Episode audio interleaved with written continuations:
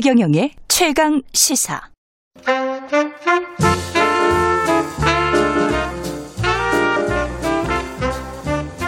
세상의 모든 뉴스를 탐구합니다. 김준일의 뉴스 탐구 생활. 네, 화제가 되는 이슈를 깊이 있게 파헤쳐보는 뉴스 탐구 생활. 세상 모든 것이 궁금한 남자. 김준일 뉴스탑 대표 나와 계십니다. 안녕하십니까? 예, 안녕하세요. 예. 오늘은 서울 지하철. 예. 예. 지금 지하철 타고 최경령의 최강시사 듣고 계신 분들이 있을 것 같은데 들으시고 문자 댓글 보내주시면 커피 쏘실 거죠? 예. 예. 그 지하철과 관련된 겁니다. 예, 지하철 뭐 적자가 하루 이틀 한 해 두 해 얘기가 아닌데 지금은 정말 천문학적인 적자가 발생을 하고 있어요. 그래서 이거를 어떻게 해결할 것이냐. 그래서 기억하실지 모르겠는데 9월 중순에 서울 지하철 노조가 이제 파업을 하려다가 철회가 됐어요. 다 그랬죠. 철회가 네. 직전에 타결이 됐는데 왜 그러냐면은 이제 오세훈 서울시장이 보고를 받았어요. 음. 공사들 보고를 받았는데 적자 이렇게 많어? 야, 인력 10% 감축해. 이렇게 이제 그냥 음. 지시를 한 거예요. 그러니까 지하철 노조에서 난리가 났죠. 왜 네. 지하철 노조의 입장에서는 적자가 우리 때문이냐.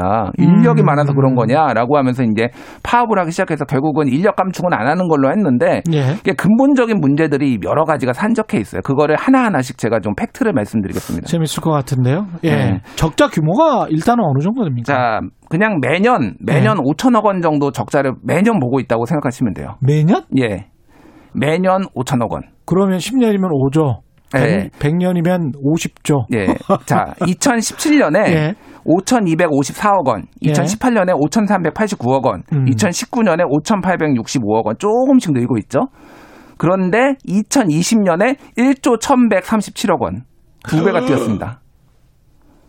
이야, 엄청나네. 예. 왜 예. 그러느냐.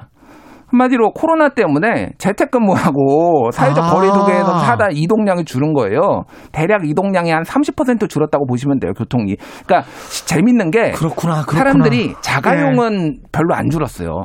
그렇죠. 전체적으로. 그 코로나 때문에 자기 차가 가장 안전하다 이렇게 예. 생각하는 거죠. 예, 그러니까 차를 이렇게 운전해서 다니시는 분들은 또 약간 돈이 있는 분들도 있고 뭐 그러니까 음. 전체적으로 안 줄었는데 대중교통은 30%가 줄어서 작년에는 1조 1천억 원 정도고요. 올해는 음. 1조 6천억 원 적자입니다. 지금 예상이. 아, 이 구조적인 요인들이 있군요. 예, 구조적인 예. 요인들이 있어요. 예. 그러니까 이거는 뭐 지금 답이 안 나오는 거죠. 이게 코로나가 정말 끝나기는 하는 것인지 그러면 어. 이게 또 재택근무라는 게 이제 우리가 또 어느 정도 안착이 됐잖아요. 예. 앞으로도 이런 식으로 원거리 근무, 뭐 재택근무 계속 할 가능성이 있거든요. 그렇습니다. 완벽하게 회복이 안 될 거예요. 그러면은 이게 아. 위드 코로나로 가더라도 그러니까 구조적으로 이 문제를 해결하지 않으면 안 된다라는 게 이제 첫 번째예요. 대중교통의 위기네요. 예, 예, 대중교통의 재정의 위기예요. 예, 재정의 위기가 올 수가 있겠습니다. 충분히 그리고 이제 또 하나는 무임승차가 있습니다. 무임승차. 예, 무임승차는 이제 법으로 이제 규정이 된 거죠. 음. 그러니까 이를테면 노인복지법, 장애인복지법, 국가유공자 뭐 지원에 대한 예우 지- 및 지원에 대한 법률 뭐 이런 걸로 인해서 아시겠지만은 65세 이상 노인 들 이제 그 지하철 뭐 이제 무임 그러니까 무임으로 타죠. 공짜로 음. 타고 그 외에 장애인들도 타고 이러는데 이거를 법으로 국가 법으로 되어 있잖아요. 예. 근데 정부에서 이거를 지자체한테다 떠넘겼어요. 알아서 해라. 그러니까 약간 이게 모순이에요. 어. 그러니까 이게 더 재미있는 웃긴 게 뭐냐면은 예를 들면 KTX도 똑같이 무임 승차를 하거든요. 예. KTX는 정부에서 돈을 대줘요. 음. 근데 지하철은 안 대줘요. 그래서 아, 그건 그게 국가기관이 아니다. 국가기관이 아니다. 근데 이게 법은 국가 법으로 돼 있잖아요. 이렇게 하라고. 그렇죠. 무임승차 하라고. 예, 무임승차 하라고. 음. 그러니까 복지 차원에서 하는 거잖아요. 그러면 음. 사실은 국가가 책임져야 된다라는 게 서울시하고 서울 지하철 노조하고의 주장이고 이게 서울시 상식적이네. 서- 예, 예. 상식적이에요. 제가 봐도 네. 서울시만 그러는 게 아니라 전국의 지자체들이 다 요구하고 있습니다. 서울, 부산, 대구, 뭐 광주 지하철이 있는 데들은 정부가 이거 대줘라 당연한 음. 거 아니냐. 근데 이게 규모가 어느 정도냐면은 2000, 어, 2020년 기준으로 어, 무임승차 한 사람이 1억 9,600만 명이니까 약 2억 명 정도가 탔는데 이거를 운임으로 환산하면 은 2,643억. 어. 그러니까 예전에 한 5천억 원 정도 적자를 봤으면은 그거의 거의 절반 가까이는 이제 이거였다라는 거예요. 그렇죠. 예, 그러니까 네. 이게 굉장히 중요한 포인트다라는 거예요. 이거 어떻게 해야 됩니까? 구조적으로 재택근무를 많이 하고 인터넷 활성화 더 활성화 되겠죠 앞으로. 네. 그렇기 때문에 지하철 대중교통을 덜 이용하게 되고 거- 게다가 코로나 때문에도 더 그렇다. 그 다음에 무임승차는 복- 복지제도기 때문에 65세 이상 어르신들한테 계속 갈 수밖에 없는 거 아닌가요? 어, 근데 게- 게다가 65세 이상 어르신들도 우리가 초고령화 사회가 되면서 음. 계속 그분들의 인구 비중이 늘어날 거 아니에요? 그렇죠. 지금 한 16%인데 아마 2025년까지 가면 한 19% 음. 정도 예, 예측을 하고 있는 것 같은데. 그러니까 뭐 일본이 지금 25%뭐 유럽이나 이탈리아나 예. 이런 데가 대체적으로 25% 안팎이거든요. 그렇죠. 한국도 20년 정도 흐르면은 그 정도 된다라는 거예요. 20년이 아니고 뭐한 예. 10년 후면 분명히 그렇게 될 겁니다. 한 한국은. 15년? 15년 예. 정도면 한 25%갈 훨씬 거예요. 더 빠른 나라기 때문에 매년 60세 이상이 30, 30만 명씩 늘고 있거든요, 지금 매년. 예. 그러면은 음. 지하철 공사 입장에서는 뭐 어떤 타겟책이 없는 거 아니, 아닙니까? 그러니까 뭐 이게 너무 큰 비중이에요. 이게 어떻게 예. 본인들의 힘으로 할 수 없는 게 너무 큰 비중인 거예요. 음. 그래서 해외 같은 경우에는 이제 이거가 어, 정부에서 지원해 주는 나라가 많아요. 영국 같은 경우에는 뭐 지방 정부가 지급을 합니다만 교통부가 돈을 줘서 지방 정부가 집행을 하는 이런 거고요. 예. 그리고 프랑스 같은 경우도 지방 정부 재원인데 연합 교통위원회가 책임을 지고 네덜란드는 중앙 정부가 승객의 수요에 따라 요금을 배정하고 이런 식으로 유럽이나 뭐 이런 데서는 다들 지방 정부와 중앙 정부가 같이 책임을 지는데 한국에서는 이게 이제 중앙 정부는 몰라라 좀 하는 거예요. 그러니까. 예. 그러니까 예. 참 그게 근데 나이가 요즘 60세, 65세 정정하신 분들이 많아서 음. 이거 어떻게 이 법을 만들었을 때 노인복지법 만들었을 때 생각해 보면 음. 이동의 자유랄지 장애인들 같은 경우는 충분히 예. 우리가 고려를 해야 되잖아요. 예. 그러니까 노인분들도 그런 측면에서 또 고려를 분명히 했을 거란 말이에요. 법을 만들었던 사람들은. 이게 또 연구도 있는데 예. 이거를 함으로 인해서 사회적인 엄- 어떤 뭐 효과 어떤 예. 이득이 굉장히 크다라는 거예요. 왜냐하면 음. 노인들이 이동을 못 하고 만약 요금이 있으면은 안 탄다라는 거예요 지하철을. 그러면은 그렇지. 집에만 있으면은 고독사하거나 그렇습니다. 우울증으로 사망하거나 이런 게 훨씬 많은데 이걸로 지하철로 바람도 쐬고 이렇다면 그렇죠. 그런 친구들도 만나고 예, 사회적 예. 어떤 효과라는 게 굉장히 크기 때문에 이거는 예. 유지를 해야 된다라는 거예요. 그리고 이제 또 하나 문제는 요금이 지금 6년째 동결이 됐습니다. 음. 1250원이거든요. 1250원인데 원가가 대충 2061원이에요. 계산해 보면. 그러니까 반 이게 뭐 흑자가 될 수가 없네. 예, 원가가 2061원이니까 한 명 탈 때마다 한 800원 이상 적자를 매 한 명당 승객 한 명당 무조건 보게 돼 있는 이런 구조입니다. 근데 지금 현재 노동조합이나 아, 이쪽은 음.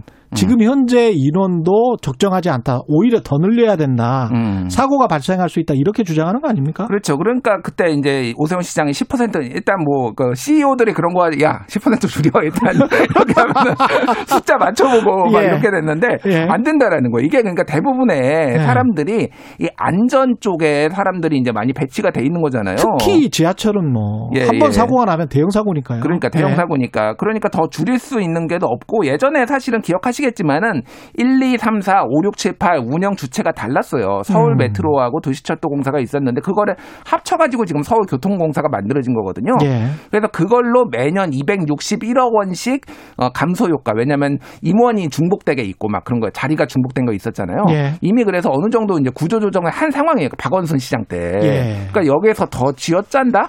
라는 거는 좀 불가능합니다. 그래서 요금 같은 경우에 좀 다른 나라하고 비교해서 말씀드리면은 음. 이게 이제 서울 교통연구원에서 이제 발행한 자료예요. 한국이 이제 그 지하철 요금은 이제 1,330원으로 계산을 했습니다. 원래는 1,250원인데 이제 버스하고 지하철 환승 때문에 그렇죠, 좀더 그렇죠. 예. 1,330원으로 계산을 했는데 영국은 지하철 4,270원, 와. 미국은 300원, 캐나다 2,900원, 호주 3,250원, 독일 2,100, 2,010원 뭐 이런 식으로 돼 있어서 미국이랑은 비교하면 안 돼요. 미국 가서 저 지하철 타보셨잖아요. 예, 예. 정말 사고 납니다. 깽 깽이 어디서 나오죠? 예. 화장실도 못 들어갑니다, 거기는. 예, 무서워요. 예, 정말 예. 살벌합니다, 살벌해. 예. 그래서 이게 이제 이 월소득 대비 얼마나 우리가 교통비로 내고 있냐라고 예. 봤을 때 한국은 3.2%를 지출을 하고 있어요. 음. 그런데 어, 이를테면 영국은 6.5%, 캐나다 3.7%, 미국은 3.6%. 물론 일본은 2.5%로 더 낮기도 합니다. 이게 그러니까 음. 나라마다 좀 다른데 전체적으로 보면은 어, 한국이 그렇게 높은 비중은 아니다. 지금 이 교통비가 차지하는 겁니다. 비중이. 예. 그럼에도 불구하고 또 올리면 음. 국민들 민원이 뭐 대단할 테고 그러니까 그분들은 또또다 유권자들이기 때문에 정치권에서 어, 집권하는 당이 어느 당이든 음. 그거 올리자는 소리 쉽게 못 할 걸요. 그러니까 국민연금 예. 개혁 못 하는 거랑 비슷해요. 비슷해요. 그러면은 나 욕 먹고 그러니까 이게 서울시장 하시는 분들은 대부분 예. 또큰 껌을 품잖아요. 그렇죠. 대선 나가야 되니까 예. 포퓰리즘 이거 예. 올리면 안 돼. 그러니까 야, 야 니들이 적자 일단 책임져봐. 그래서 어.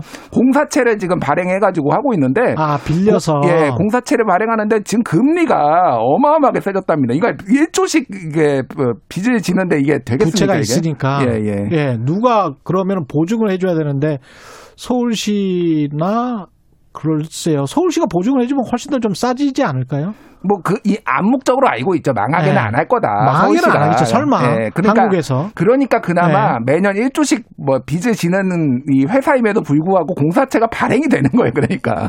근데 자구책 같은 거는 진짜 없어요? 무슨 뭔가 뭘 가서 수익 사업을 한달지 지하철 공사 내에서 그래서 지금 예. 이그 지하철 이름에다가 그뭐 돈 받고 변 변기하는 거. 그래서 을지로 4호선 그러니까 사, 사가역, 을지로 예. 사가역 같은 경우에는 그 밑에다가 예. 이제 뭐 돈을 공모로 하는 거예요. 그러니까 우리 여기에다가 니네 이름 적어줄 테니까 회사 이름 적어줄 테니까 뭐 땡땡 은행역 뭐 땡땡 은행역 이런 아, 식으로 이런 식으로. 그러니까 원래 원칙은 지하철의 원칙은 그 공공적인 거 그렇죠. 아니면은 뭐 대학 네. 이름이 들어간다든지 음. 이런 거 대학도 엄청나게 로비하거든요. 우리 대학 그렇습니다. 이름. 그렇습니다. 그래서 한 예. 3km 떨어져 있는데 무슨 무슨 입구역 막 이렇게 예. 막 있어가지고 이게 무슨 입구역 이냐 막 이런 것도. 그렇죠. 서울대 예. 입구역이 대표적이에요. 예. 서울대 입구역 말도 안 됩니다. 말도 한안 되죠. 2.5km 떨어져 있지 않습니까? 그러니까요. 예. 그러니까 그런 식으로 엄청 로비도 하는데 아예 돈 받고 팔겠다라는 거예요. 그 정도로 이제는 이게, 이게 큰일 났다 우리가. 아, 예. 근데 그거는 좀 아이디어가 되겠습니다.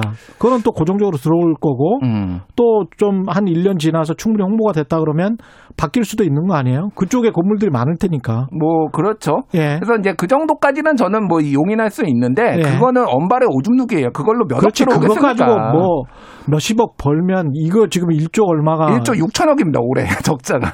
그 결국은 조금씩 올리는 수밖에 없네. 결국은 저는 2천 원까지 올리는 건 몰라도 예. 6년 동안 동결했으면은 사실은 그 물가 상승률 해- 생각하면은 1,500원 이상은 올려야 된다. 사람에 따라서 예. 가령 우리가 건강보험료로 재난지원금을 주네 마네 이렇게 했지 않습니까? 음, 그러면 상위 20%를 5천 원씩 내라. 음. 라고 한다면 어떻게 되는 겁니까? 상위 20% 매년 산정하는 게 더 힘들어요. 더 힘들겠죠. 또 세금을 거기서 행정비용이 예. 더 나오겠지. 네, 세금을 그냥 거기서 많이 걷고 그렇게 예. 하는 게 맞고 정부가 지원해 줘야 됩니다. 이거는. 예. 그래서 누가 대통령이 됐든 이거는 해결해 줘야 된다. 내년. 근데 내년에. 경영학에서 제일 쉬운 방법이 사람 자르는 게 제일 쉽다는 거잖아요. 예, 예. 그래서 경영자가 마지막으로 해야 될 수단이라는 거예요. 맞습니다. 정말 합리적인 경영자라면. 음. 근데 이제 먼저 이제 인력 감축안부터 들고 나오는 게 우리는 뭐 아주 쉬운 제도라 쉬우 쉽다라고 생각을 하, 하는데 음. 인력 감축도 어쩔 수 없이 좀 해야 되는 겁니까? 어떻게 구조, 보세요? 구조 조정을 어쨌든 자구책을 마련해야죠. 그리고 예. 이 서울 이 도- 교통공사가 그, 그 공개된 임 보면은 임원 전체의 인건비가 43.6%인데 음. 사장 같은 경우에는 공사 중에서 두 번째로 아니 서울시 추- 투자 출연 기관 중에서 두 번째로 높, 높습니다 연봉이 사장이 사장이 사장 연봉부터 깎아야 되겠네. 아니, 그러니까. 좀 이런 거는 본인들이 그 솔선수범해야죠. 그렇죠. 예. 예. 그리고 사실은 무인화될 가능성에도 대비 자동화될 가능성도 있잖아요. 그렇죠. 그렇게 되면은 뭐 많은 직원들이 잘릴 수가 있기 때문에 음. 그것도 자동화에도 대비를 하긴 해야 될 것 같습니다. 그렇죠. 예, 예. 예. 쉽지 않네요. 음. 참 이게 어떤 논의를 하다 보면 딱 하나의 정답이 있는 게 아니잖아요. 세상에 쉬- 지난주에도 그랬지만 세상에 쉬운 게 하나도 없습니다. 그렇죠. 근데 이제 뭐 정치인들 국회에서 말하는 거 보면 국정감사에서 말하는 거 보면 본인들이 뭔가 후광이 비춰지는 그런 말만 한단 말이죠. 음, 예. 맞습니다. 예. 이렇게, 이렇게 복잡한데 구조는 예. 이 구조를 정말 상세히 아시라고 김준일 뉴스 탐구 생활이 그런 점에서는 참 도움이 되는 것 같습니다. 다른 방송에서 이런 거 없습니다. 여기서만 합니다, 항상. 예. 이게 이제 KBS 공영방송의 장점이지 않겠습니까? 차경영 최강기사 만세! 예. 오늘 말씀 감사하고요. 지금까지 김준일 뉴스탑 대표였습니다. 고맙습니다. 감사합니다. KBS 1라디오 최경령의 최강시사 듣고 계신 지금 시각은 8시 45분입니다. 10월 6일 수요일 KBS 1라디오 최경령의 최강시사였습니다. 저는 KBS 최경령 기자였고요. 내일 아침 7시 20분입니다. 다시 돌아오겠습니다. 고맙습니다.